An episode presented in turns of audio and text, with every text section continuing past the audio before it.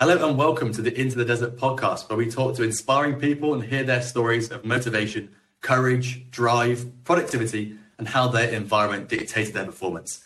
Today's guest has spent over 10 years studying the best global courses on human nature and has coached hundreds of people on how to overcome fear and create joy. Today, he makes engaging art and film films that help men overcome their mental health hurdles. Ahmad, how are you doing? Good to see you. Hey, I'm very good, Freddie. Thanks for having me on your show, man. I'd love to hear a little bit of background to start with about your, your current business. What are you currently up to? Well, so like you, I mean, you did a wonderful introduction there. Like what I'm currently up to is, is the whole mission is to help young men beat fear and find joy in their life. And I feel like we live in a world today where there's a lot of focus on the problems and challenges, and there's not a lot of focus on how do we actually grow and challenge ourselves and get through these challenges. Uh, and that's what I want to focus on because, like you say, I've I spent a lot of my time doing that for myself, and I find I'm really good at teaching others what I've learned. Mm, that's amazing. So, so how did you sort of get into it? What was the what was the crux, or what, what set you off? Oh man, that takes me right back. So for me, I was, I guess, for some reason, I always felt shy growing up, and you know, as you are going through high school and then you know university, always feeling like you know want to talk to more people, and also there's dating and relationships, but just in general, making friends, talking to more people. So that for me was where it really began. And one of the first um, one of the first things I ever did was go into the library and like look for a book. And the first thing that I saw was a book by a lady called Susan Jeffers called um, "Feel the Fear and Do It Anyway." And that was literally one of the first self-development books I ever read. But from that point onwards, it kind of sparked something in me where it made me think, huh, you can learn, like you can improve, and you can study confidence or awareness, and and and so from there, I guess I just went on a path where I wanted to learn more, expand more, and I've always had an interest in personal growth. So like that's that's what took me on that journey. It was I was going to say selfish one to begin with. It was very much, but then looking around, I noticed as I the further I got on my journey, I, I realized that a lot of men, especially, struggle with the same problems that I had been struggling with. And I was at least at a point where I could share what I had learned. And that's where it really started. Yeah, so, I mean, it's amazing that you could even have the awareness to, to see that coming, to see that that journey was one that you should follow and go down. Because, like you say, so many people struggle with, you know, uh, emotions and the stresses of everyday life, and they don't have the support. They don't know where to go, do they? So, um, you know, I think that's a really, really powerful mission to be on. Um, in the intro there, we mentioned a few of the courses, or, or I'd like to know more of the courses that you've been on. You know, you've, you've been on these incredible courses globally. What, what's the ones mm. that stand out to you? Well, I think there's some definitely I've done a lot, right? But like I think definitely the key ones that have contributed to my life and the way that I live today. I'd, I'd have to say one of the first ones, and I'm not recommending any particular course to anyone because I've got to be honest. Like what I found is everyone has their own path. So you know you got to do what's right for you, and and I followed whatever path I followed. But the first one was a course uh, by a company called Landmark Education, and this was in London, and it was um, I guess what their focus was on like what is it, what's behind us existing as human beings, like, and the way they used to describe it was like if you write with a black pen on a whiteboard, what is that whiteboard? That allows that black pen to show up. So they, they called it the closest thing to what they say was like ontology, the study of, of the human experience. So uh, that's where it really began for me, and that's where certain things like the idea of our thoughts and feelings are not real and they're not who we are. Start like is where I started to get an understanding about the mind and how the mind works, and questioning, well, if I'm not my thoughts and feelings, then who am I? And then later, and I like the more recent thing um, that I studied, which has had the most profound impact on me, is uh, by a company called Natural Success, and the the the man who runs it, his name is William Whitecloud, and that's all about the idea that we all have this natural ability to create in alignment with our own natural talents and abilities in life, and often from young we are wounded against our own abilities and so then we grow up with this idea that we can't fully trust our natural abilities. And then if we're able to see past that and reclaim them, then we can live life in alignment with actually something that brings us joy. And so, in a way, the work I'm doing today is an amalgamation of everything I've learned from that first course and that last course, and then blending it into art because that is my that's my thing, that's my truth that I lost a long time ago. Yeah, and you just touched on it there. So you're talking about art there. So what, what is it that you're actually doing, you know, today with the arts and the films that we've just touched upon there? How has that helped uh, the people we spoke about earlier? Yeah, sure. I mean, the, so the thing for me is, like I said, I've studied loads of different courses, and and I'm sure you've come across different things in your life and and whatnot, right? And and you know, some of these courses you're going in, you're either sitting down for days on end, or you're, you're it's real kind of academic, and you're you know you're learning. There's a lot of reading, or, or you're listening to lectures or whatever. And in my own way, I guess what I've discovered is another way to communicate these ideas. And the first way that that came up for me was by creating a character which I refer to as Shookman. And so Shookman for me, he symbolizes he's like the face of our fears and anxieties. So I don't know about you, Freddie, but like for me and a lot of people I speak to, they have this little voice in their heads that tells them what they can and can't do when they have like a really cool idea. And over time, for me, I put a face and a name to that voice, and that's that's Shookman. And what that did is that allowed me to interact with that, and the the and the way in which that helped me and it's helping other people is you start to disassociate from this essentially bundle of emotions that you have inside of you and you're able to understand it as something that you experienced and that you have created in your psyche from young. And and then you're able to to learn and appreciate and you know even accept certain parts of you that then allow you to grow beyond your fears and frustrations. So then the idea with media and and art is rather than talking about this or like teaching this in this way it's about using story form and using art to create a way for people to engage with this knowledge. It's kind of like a trojan horse i suppose. It's like you know you're watching something or you're you're um, you're engaging with something and you're learning but without it being overtly a, a course or an education. It's just something that's part of the fabric of reality. Actually really incredible. I was once told um, some advice if you've got some stress or you know worries in your life, is to immediately write them down in in, in a notes on your phone and call it "Thank you for the thought." And mm. almost like you're saying there now, you know, you try to name try to name the issue, give it a name, and then you put it down in this note called "Thank you for your thoughts." You write the issue, whatever you're worried about or stressed about, and then remember to come back to it and answer the question. So in I don't know, two days, two hours, three weeks, you come back and answer yourself. So if it was, you know, you're nervous about doing public speaking, you'd write that down, and then in three weeks' time, you'd come back to it and be like, you know, I really shouldn't have been worried. Um, that was anxiety because I was worried about what people are going to think of me, which is very different to, you know, worried that someone's going to shoot me. It's very different. You've got to understand and learn from all of your nervousness and anxiety and all the feelings. That's just one example.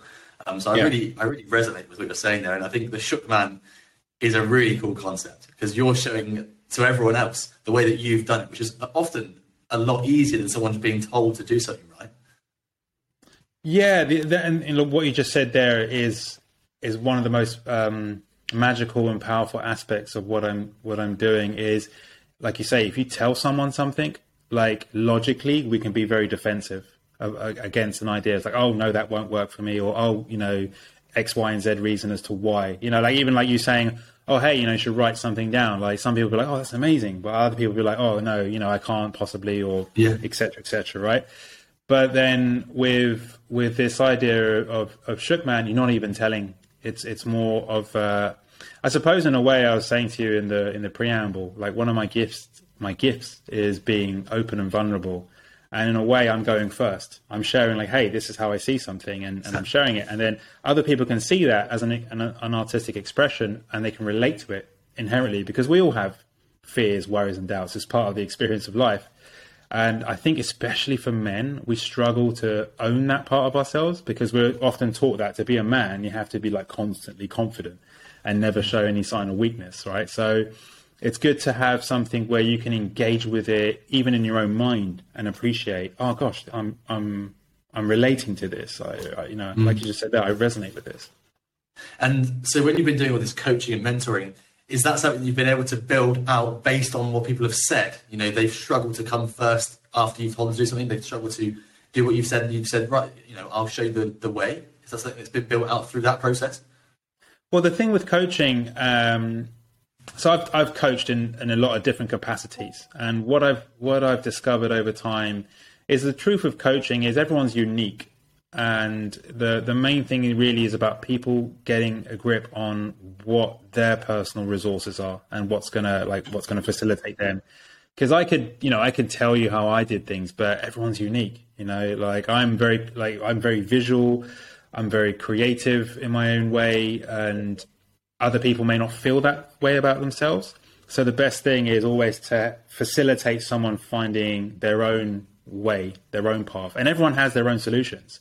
You know, I think for most of us, you know, once you've been on the planet for like 20, 30 something years, you know, you've you've you've exposed yourself to a lot of a lot of what's available. It's about really applying what you've learned and trusting yourself. Yeah, I really like that. I think applying yourself and implementing things is where a lot of people go wrong. They're happy to learn. They become, you know, almost like course course junkies, mm. or they read every single book they possibly can, but they can't implement it. You know, it's all, there's, there's not no point, but there's obviously less less that you're going to benefit from it. So that's really interesting. Something else that I've seen um, from from your content and stuff is the Angel of Joy. Mm. Talk a little bit about that. Yeah, so for the longest time, I focused on Shookman as a character and really starting to understand, well, because you, you got to think, when I first started with this, it was a bit crazy. Like, what is this character? What am I putting out into the world? It's very different, right? And I've had to own that. And, um, and it, um, in, in, in many ways, people look at that and be like, that's quite negative. Like, what's, what's up with this? Like, what's up with this scary looking character? And for me, it's like, well, firstly, if I just touch upon the character, it's like making Shookman visible is actually what really helps because when you when you make a fear visible, it takes the power out of that fear. And when you give it a name as well, again, you're taking the power out of that fear. You're you're engaging with it a different way. With Angel of Joy, what eventually became apparent to me was, you know, that's the uh, th- like that's the answer. So when you have fear, most often what people try and do is they try to manipulate themselves into action in some way, shape, or form. So they're looking for strategies and ways in which they can overcome fear. You know, maybe they use the, the carrot or the stick, you know, like, oh, if I don't do this action, then I'm going to have to pay this much. Or if I do this, then I can reward myself. And, and often, you know, sometimes that can work, but as a sustainable way to move forward in life, like it's not, I mean, it's not that, for me, it's not that fulfilling, right? And what I discovered though through my, my time and learning is that the thing that propels us forward is our joy. It's something, you know, what we actually are excited about in life. And in a way, if you can't acknowledge your fears and your doubts and your worries, then you can't actually also experience your higher emotions, your joy and your happiness. Because if you're embarrassed about how you feel on the lower, you're going to be equally embarrassed about how you feel about expressing that unbridled joy when you're out in front of people because you're going to be worried about their judgment still. It's, a, it's like it's, a, it's like a spectrum. But when you can actually start to acknowledge, okay, cool, I've got fears, then you can refocus your attention on what is it, but what is it that I would actually love to create? and then you're in alignment with with things that you love and what you want to do. Like you were telling me about your business earlier, and it's clearly something you're passionate about, right? You don't have to cajole yourself into like into action with that, or you know, you're like, this is something that I want to wake up and I want to deliver to the world. And this is what I found with this concept for me. Before I came up with this concept of Shookman and the brand and stuff, I struggled in a circle with like, what is it that I want to do? And eventually, when I aligned with the artistic aspect, the creative aspect, and the message, I was aligned internally, and I found my joy in like, oh, I actually just really enjoy doing this. I could sit for hours and, and talk about this, or draw, or express all the different things I've learned.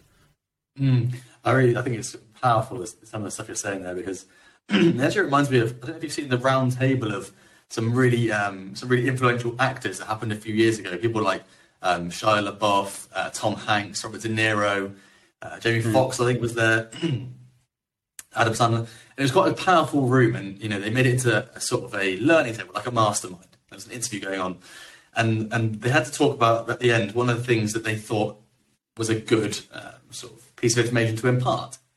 And Tom Hanks said, um, "This too shall pass," and he explained it in the way that almost like what you're saying there before the, the, your last point there, which is this too shall pass is is something you should always think about. You know, you should try to remain calm when things are going really well, and you should try to remain stable when things are going badly, because this too shall pass. When you're having something bad happening, it will pass. When something good's happening, it will pass. And you can always keep yourself in the middle of, you know, what's almost called a sound wave theory, where we're going up and down, we're seeing peaks and troughs in our mm. emotions. And keeping ourselves steady is, is sounds boring, but it's sort of the healthiest way to go through life, isn't it? And you're trying to keep yourself centered. I think it's I think it's quite relevant. Um, I'd love to hear a little bit about your your very recent journey, so the last few years, and when you changed from you know uh, employment into you know your own journey and how how you faced the challenges there. For sure, that's um, that was a really like key aspect of my life because I. So what happened about ten years ago is that my mother passed away, and I had like grown up inside of the family business, which is care homes. And when she passed away, I stepped up um, along with my dad to take over the business and to, to, help running it. But it was never truly my passion to to, to be running a, um, a residential care home. And I was like, you know, naive, naivety was like, oh, you know, one year, two years, I'll turn this around. Hmm. I'll turn this around. I'll be like back onto my own thing, you know, before, you know, before, before long. However, that wasn't the truth. And some years later, I think it was up until like 2016, I was like sitting in the office thinking, how did I get here? And I felt like really stuck. And mm. what I learned from that point onwards was about my capacity for self leadership and the importance of authority, like self authority in life, because that's what was missing from me. Was it wasn't that I lacked the ability to do anything; it was that I didn't have a belief and trust in myself that I could do what I wanted to do in the way that I wanted to do it.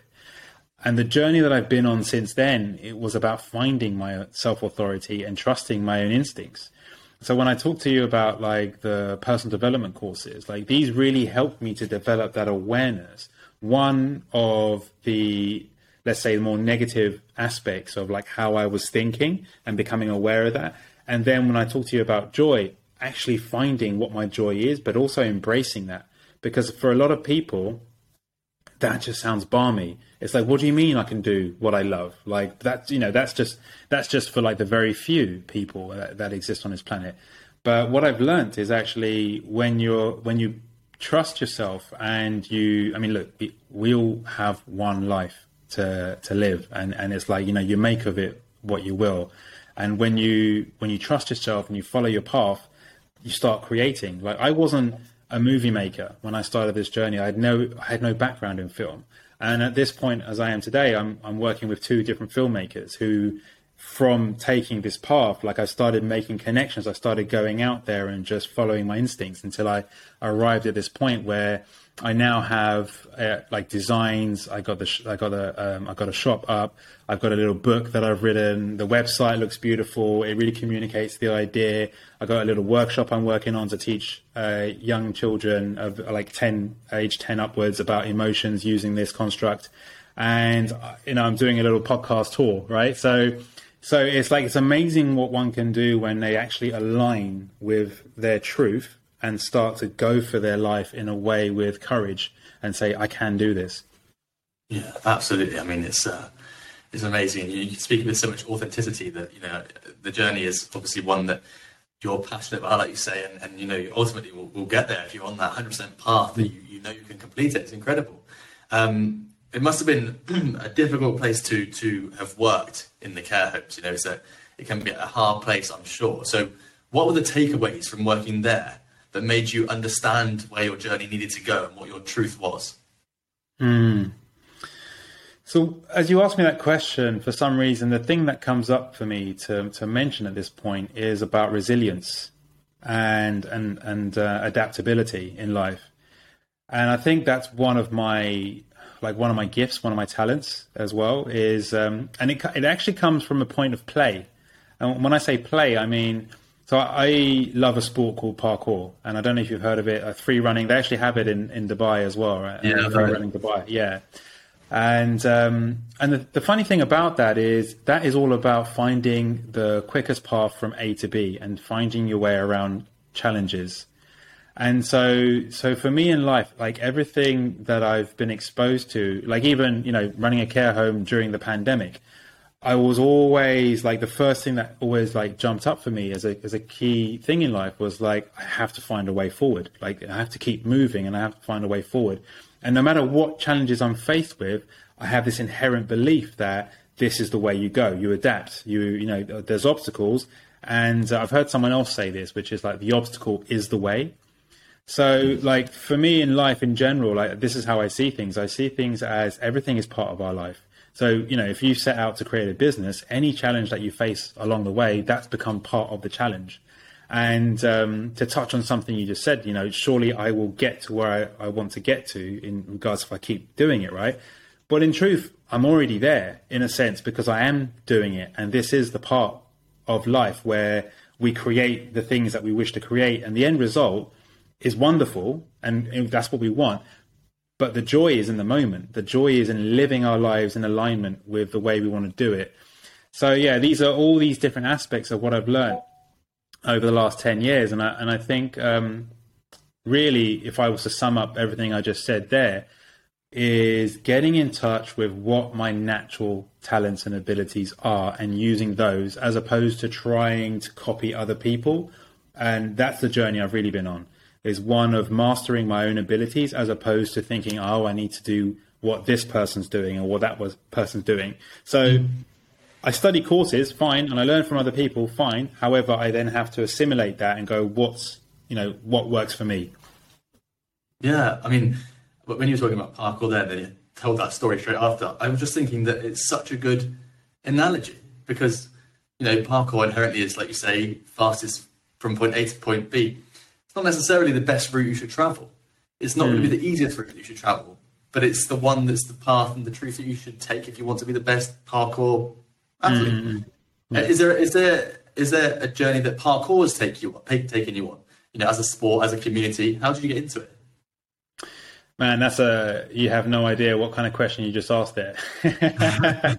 Because I've had uh, so the funny thing is for me is I've always loved parkour and I've loved movement, but the way my life has gone is I've also had sciatica.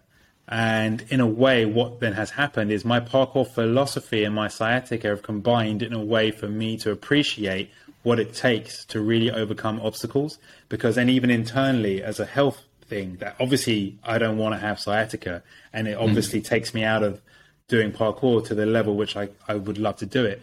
But what it has taught me is again, it's about adaptability, about resilience, it's about acceptance about of things in life. Uh, to go back to your question, though, was like, how did I get into it?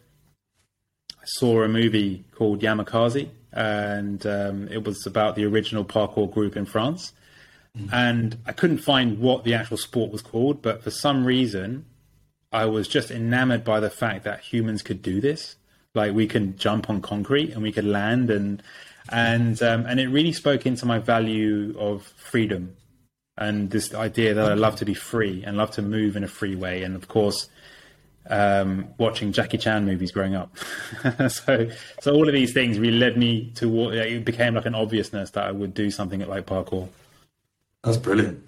Coming back to um, sort of the coaching and the artistic side, you know, I'd love to know a bit more around when someone works with you, you know, these, there's lots of people that work with you, so you've got the data now of, of what the most common problems are, and then what are some of the challenges that you think people come to you with that are ones that are most prominent in the in the modern um, I was a modern man. I'm going to say modern man because you know you inherently work with men. Your mission is to help men with their with their issues. What's something you you often see? Mm. Yeah, I'd say the main things the first thing that jumps to my mind is what I would class as the lack of initiation. So for a lot of a lot of men and uh, young men especially, there is no sense of initiation in the world. And what I mean by that is there is no clear definition between what it is to be a boy and then to become a man. And so then for a lot of us, we're, and this was very much true for me, I had to essentially self initiate, I had to find my way. And uh, so for a lot of us, it's like lacking in our trust and our abilities to just be who we are and like actually stand inside of like, this is who I am and this is how I want to show up in the world and to follow that. And the, the detrimental effect of that is really feeling lost, you know, really feeling disconnected, lost, uh, stressed, anxious, because we're not in alignment with how we're really feeling inside and expressing ourselves in a way which is true. So I'd say that would be a core underlying issue for for a lot of young men uh, today. And do you think there's been a, a, detrimental impact of modern day technology upon that? Because you're talking there about, you know, the, mm. the, not being able to define the difference between a man and a boy. Um, in a similar way that you know people used to get a lot more from their from society, I guess, that has now been removed. They do less uh, less socializing, less communicating. You know, maybe less physical activity, less manual labor. They now try and get a lot more from work, and then there's been a lot more pressure on corporate culture because people expect more from the workplaces. That's where they spend their time. The rest of the time, they're at home. They're watching Netflix on their phones. So, do you think that there has been a detrimental effect of that trans, that I guess, movement through, um, well, since the Industrial Revolution? I guess it's completely changed. Yeah, the, the, again, like for me, what I what I feel is an issue with a lot of this stuff because I love technology. I actually studied computer science um, at university. I've always loved tech, and I think you know what we can achieve with technology is amazing. I love it, right? However, at the same time, what I can see is a major issue is the addictive side, which has been baked into a lot of the technology. And so that I feel is something that a lot of us as humans we're not we're not designed to deal with. And that becomes a problem because then you're now faced with an issue that you're probably blaming yourself for, which is actually more of an addiction that you now need to learn how to manage that. And I actually wrote a tweet about this where I said it was like whether it's social media, coffee, or drugs, like you have to learn to manage your own addiction. No one else is going to do that for you. You know, no one, and you think about it like no one's going to care if you can't manage that. And and the problem is with that is that we just don't have the awareness to to recognize. So I'm fortunate that I grew up in the 80s. I'm an 84 child, 1984. So I was just before technology came in. And so I'm aware of the world without tech and how wonderful it can be. So I can I can walk the line, but I feel like there are people today who this is just how it is. And so they get more and more like sucked into this world and then less and less, as you say, connected to real people. And even that confidence to let's say let's let, us let us pick dating for example. Um, my father told me this wonderful story about how he met my mum, which is he heard her voice on a telephone and he went over to the house where, where she was living and just to just to find out who she was. Right. Contra- contrast that with today, where you want to read a bio, you want to see three or four pictures, a video. You know what I mean? Like, and then you're not happy, you're like swipe. it's just like on to the next. And I feel like again, it's when you have awareness, you can like play with these things and you can be like, all right, I'm going to challenge myself. But with no awareness, you're just sucked into the into the use, like in the use of, of it and um, relying on it. Yeah, that's that's really interesting, and that's it's funny to hear the story about your your mum and dad because that it almost sounds. I'm a '95 baby, but you know, it sounds like a film nowadays, doesn't it? That sounds like almost like a joke. Like we laugh because we're like, no, they didn't. They didn't speak over the phone as their first day. I can't. Know, it's, it's, changed so much, hasn't it? It's, it's incredible. Yeah. And obviously, especially, I think I don't know if it's worldwide, but I think the UK the the suicide rates for men are, are incredibly high. And I, I've just changed that completely from a nice story into you know a, horrible no, but it's true. fact. But you know, I think what you're trying to work on, your your mission here, is incredibly powerful, and it targets a problem that is massive in the world, isn't it? It's it's something that needs to be spoken about more often. I think it's really cool that you're bringing in, you know, your own stories. Like you said, you're being incredibly authentic and vulnerable there, um, and and talking about how you've become started this journey. Um, I think I think it's I think it's really really cool. And and I want to touch on your environment. So I'm really interested in environments, how they how they um, mm-hmm. how they dictate performance. For lack of a better word, they they have a massive impact on how you work, your, your mental health, your physical well-being. Um, so, so how does your environment impact you and your your daily habits? For me, I, I, like to keep things quite flexible, and I, and I guess that speaks into my the way again in which I like to function. So I have my um, my I do everything on my laptop, and I've got my iPad, and these two these these two devices are the things that I use the most. But then at the same time, uh, especially more recently, when I've when I've begun dealing with more complex um, challenges, I also like to go back to like whiteboards. So I've got a couple of like whiteboards on, on my wall and I like to like map things out. And I like to have information available to me, but in a, in a way in which I can engage with it. So I'm somewhere between minimalist and um, and having the information that I need to hand because I feel like you create well I create goals, we create goals, and then you know life kind of takes over. So I need something that I can hook back into as a structure and go, mm. okay, that's what I'm doing. Like even behind me, actually, you can just see a, a vision board. And that's something I've been doing since 2013. And again, because it's a structure that over the years I've seen the power of it. It's just like it just sits there and reminds me throughout the year, this is what I said I was going to do. Oh, wow. I'd love to hear a bit more about that. So you, have created a, what, people who are listening to audio only, it's a thin black frame, a piece of art on the wall and all it's you know you're going to thought through it better than me. I can see that it's sort of oh I see okay. So it's your 2023 vision board, and it's everything you would like to do this year. Essentially, yeah. So what I learned about vision boards, and this could be a whole podcast in its in its own, yeah. but what I learned about vision boards is, well, when you think about branding and advertising, right? Like you, um, just like pick pick something that you enjoy. Right? You're drinking water out of a particular bottle there, right? Like, mm. so if we didn't see these things on a regular basis, we wouldn't even know they existed. And so for me, and it, and it actually speaks into the whole thing with using art and media to to engage the younger people, is uh, I very much believe like what we see becomes our reality. And so if you see something again and again and you resonate with it, then it sticks in your psyche. So whether you want to think of it as like something as esoteric as like attracting things, or quite logical as, oh, I've seen that again and again. So your brain just thinks about it in the background. Mm. That's the whole concept for me with vision boards.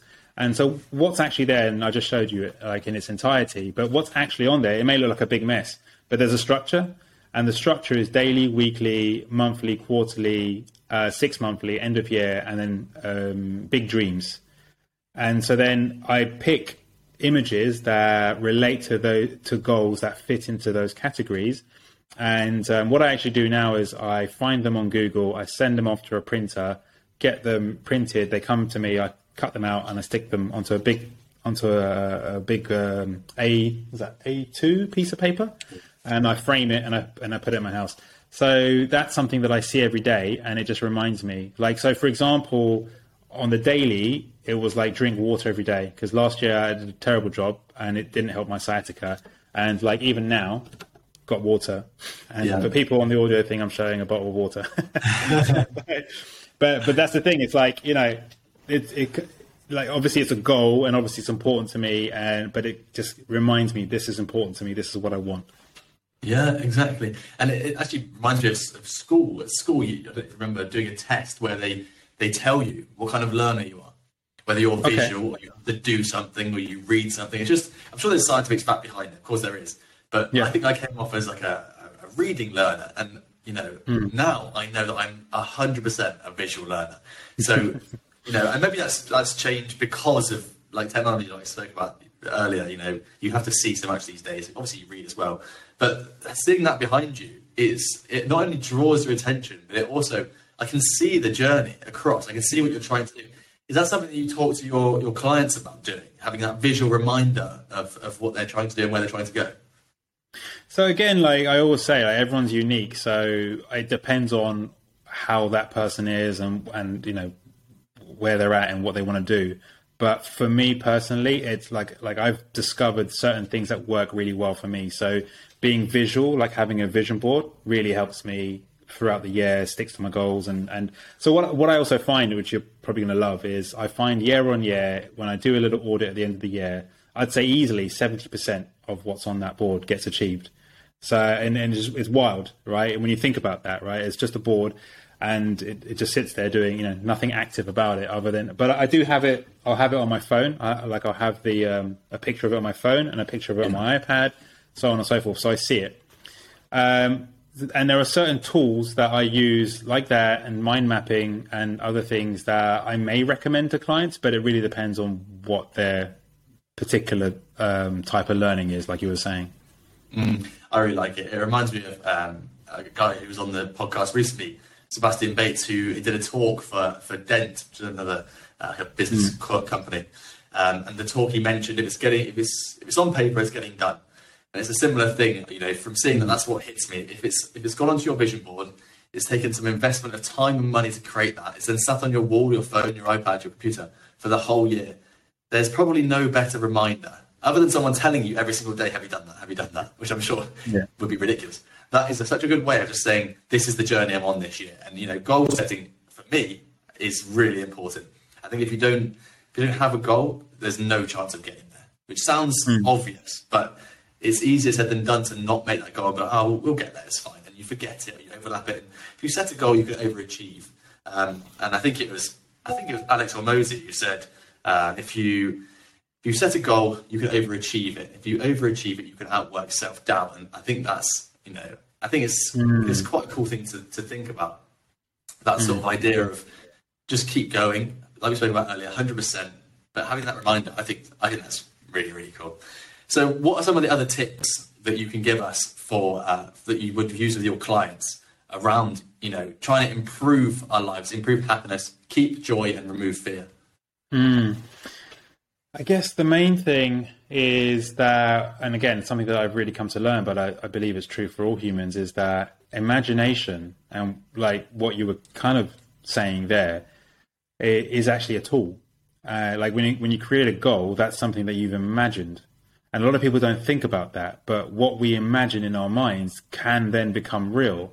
So like aeroplanes weren't a thing until someone imagined it and then started working on it, right? And and so to take the the phrase from Sebastian Bates, if it's not on paper, it's not happening. But you take something from your imagination and you start actually working on it, then it becomes a reality. And you don't need to know how. That's the I think that that's the the biggest tip of life is you, you never actually need to know how you're going to do something. You just need to start. And of course, you and then you as you start, you then start to learn and figure out. And you may have an idea, but in truth, it's only when you get going do you actually figure out what the how really is. Mm. So, so the tip really is like get in touch with your imagination, get in touch with the things that actually spark your interest and your curiosity. Because that old um, phrase of like you need to find something that you love doing, like it's hundred percent true. Like, because if you don't love what you're doing or you're not in somehow um, connected to to being passionate about it, it's going to be a struggle. It's going to be so tough because business is tough, creating is tough, and challenges in life are tough. So the only way to overcome that is to to work on something that's meaningful to you in such a way that you're never going to give up on it. You're just going to keep going until you figure out how it works. Mm, I completely agree. One of the things that we do here in our in our company, Studio New, is when we take on a new client, we the first thing we do is we go and do an interview with them, and, and they sometimes think, "Why are you interviewing me?" And I'm thinking about you as a designer. It's this outsourced service, mm-hmm. but we do we do an interview, and it's about them because people, you know, people in Dubai they want luxury, they want something that they can show to other people as a as a as a great design. This is what they've had done. Mm-hmm. So we want to talk to them about their passions. You know, what makes them tick? What are their stresses? What are their worries? Their pain points? But actually, what are their passions? What are their pleasures? How can we incorporate that into this design that's not only going to make it look nice, but is going to benefit them massively? It's similar to what you're saying there. You know, you've got to look a little bit deeper, find your imagination, but it has to be from you. It has to be from what you actually believe, not what you've seen online, not what someone's told you that is you know is on trend. It's got to be from mm. within you, and that's like you say. You've said it multiple times. Is all about you. It's very different person to person. I think that's really important. There's a lot of humans on the on the earth right now, and we're all a bit different. So yeah, yeah. yeah. I want to talk to you a little bit about um, about pressure. So pressure, I think, is something that you know a lot of people s- suffer with. Um, a lot of people have mm. to hmm. try and deal with. How do you handle pressure? What are your what are your methods? Mm. So yeah, I, I guess I've um, I've learned a lot of different things about it, and in my world and the way that I understand it now, there's two types of of uh, like let's say stress, right? You, and I'm sure you've heard this sort of thing before, right? You've got distress and you've got eustress. So distress is when you're just like, oh my god, like this is really painful, this is really difficult, and then you've got eustress, which is like I'm working towards something I'm really passionate about. And the trick that I've learned over time is to um, what's the right word? Is to transform from one to the other. So to first become aware that oh, okay, I've hit a point here that I'm stressed about something, or my mind is fixated on a problem, and then to reorientate my mind towards what it is that I'm actually trying to create. Like, what is it that I would love to create, and refocus on that. And in a way, so when when I when I learned all this stuff, what they call this, they call this alchemy, because you're transmutating something negative into something positive, from lead into gold. And in hmm. that way, it's magic. And they say magicians don't fix problems, they make the problem disappear. And so the way in which you do that is by actually reorientating your mind towards what it is that you're trying to create in the end, as opposed to the problems that arise along the way, because there's always problems. So just to give a quick example, I had a friend who was looking to sell a house and he had some tenants. And at one point, he had a real issue getting getting them to leave. They were like, "Oh, they can't leave," and cost of living crisis and this and that. And they were like, "Oh, we're looking for a place," but etc. etc. right? A common story uh, in some ways. And uh, and I said to him, "Yeah, but you know, you don't have to worry about that." He's like, "Oh, but if they don't leave, it's going to cause issues." I was like, "Yeah, but to be honest, like you don't have to worry about that because your in, your end result is at some point you want to sell this house, mm. and um, and so them leaving has to resolve inside of you going for this end result. It will figure itself out. And lo and behold, at some point later, and after much stress on his side, they did end up leaving, right? And then his stress moved on to something else, right? He became stressed about some other factor. Yeah. And uh, and I mean, the story how they left is, is largely irrelevant, but like it, it did resolve, like, and and that's the thing is so that that for me is is uh, to to summarize again is to first recognize that I'm stressed about something. I'm not I'm not just like suppressing it. I'm like, okay, this is something I'm stressed about. And then reminding myself, hang on, what is it that I'm trying to create? Because normally what the brain does is it goes, okay, this is a problem. How do we fix that? Mm. So then all of a sudden you've gone, I'm going to create this, but now you're not you're not focused on that. You're focused on how to fix a problem, which has got nothing to do with well, it's got something to do to do with what you're trying to do, but actually what you're trying to do is that bigger thing. So by reorientating yourself to what it is you're trying to do, then the rest of it, you'll find a way. It it it um, it resolves. I really like it. I think that's really really really thought provoking stuff. Um, I want to almost juxtapose that with uh, with courage, the idea of courage. So when you're in a position where you feel like you know you haven't done enough, you need to make a change in your life, you need to you know do anything really, I guess. How do you or where do you build courage from? Hmm. I think one of the, the phrases that has really stood out to me uh, is about this this thing of um, hard times make good men, and good times make weak men. And the reason why I'm saying that is one of like I've had a lot of experiences in this last year, um, and things that have really anyone would have forgiven me for like going off the rails or whatever with like difficult challenges and whatnot, real like emotional, dramatic stuff and and what what I found was through the pain of the experience, I actually was able to propel myself into a new way of being. And so what I've discovered is like pain is not inherently bad. Often stress, worries, pain points, frustrations, they are like the fuel for us to make huge changes in our life because we're just like, oh, this doesn't work. This does not work for me. And so often we're trying to placate such experiences, or not even the experience, the emotion of the experience. We're trying to avoid pain, when in fact, pain is a thing that sometimes, and not even sometimes, can, if we can accept the situation for what it is and then seek a way forward, then pain can become something that actually creates huge, huge change in our life. Mm, I like it. I mean, it comes back to the, the saying, the it's almost cringy to say it now, but diamonds are made under pressure, right? You've got to you've got to make sure that there's a bit of stress in your life, if you can manage it, to to have these life lessons that can take us all forward. If life was easy, we'd all be blobs, wouldn't we? That's the truth of it. well, we're seeing that now, right? You you mentioned about the technology. Someone made a really interesting point about um, about electric cars and, and how like in parts of Africa, you know, you got kids as young as ten digging for like these little bits of metal and cobalt and stuff to make the batteries. And then meanwhile, us in the first world, we're like, yay, we've got these cars that drive themselves and yeah. and we live in this life where it's becoming less and less meaningful in a sense, right? And it's just like uh, I think I saw this on a Joe Rogan uh, yeah. Joe Rogan podcast snippet, and um, and it just makes you realize that difficulty in life is not bad. It mm. uh, it actually it, it gives your life character, it gives your life color, and it gives you a story. Otherwise, like you say, we'd just be these amoebas. We wouldn't. There'd be no yeah. point to do anything. I actually, I actually read a thing today talking about um, OpenAI and ChatGPT, uh, mm. and there's these people obviously that have been trying to use it in the last two or three weeks. And for those who don't know, ChatGPT is like a it's an AI that can effectively do any content for you. So you can ask it a question, it can become your you can tell it you know it's going to be your PA, and it can do anything. It can write LinkedIn posts, blogs, articles, anything. you can try it out. And you know, content writers have been using it for three weeks straight now, and they're being asked now to write an actual blog. Go back to actually write a blog in the morning, please, like a proper handwritten one. And they're struggling because it's very mm. it's very easy to use something that does something for you, like we've seen in the past so many times, loads of innovations, and, and you forget, or your brain ceases to be able to do the things that you used to be able to do because we have to practice to keep things permanent and relevant. Um, yeah. I'm not saying that we shouldn't be progressing forward with technology. Obviously, it's something yeah. that's going to be with us forever now. But to your point, it's just the fact that that strain on our brains and, and our in our lives completely creates us, really, doesn't it?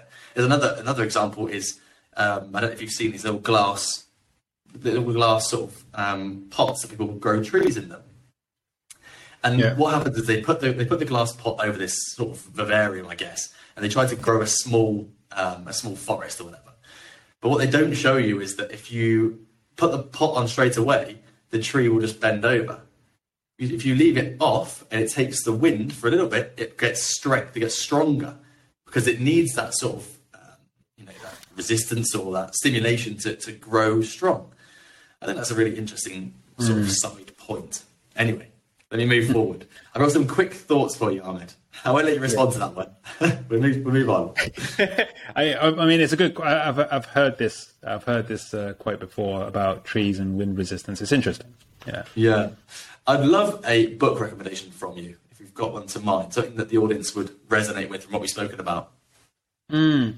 Well, something that I came across recently, which I love because it really gives my concept uh, scientific backing, is this uh, concept of internal family systems. And it's um, you're going to have to Google it, but because I've forgotten the the author's name, but the the book that I bought, he's written a few uh, books about this, and he's spent about twenty to forty years um, doing clinical studies on this concept. And so the book is called No Bad Parts, and it talks about how internally we've all created uh, created different aspects of our personality to protect mm-hmm. us.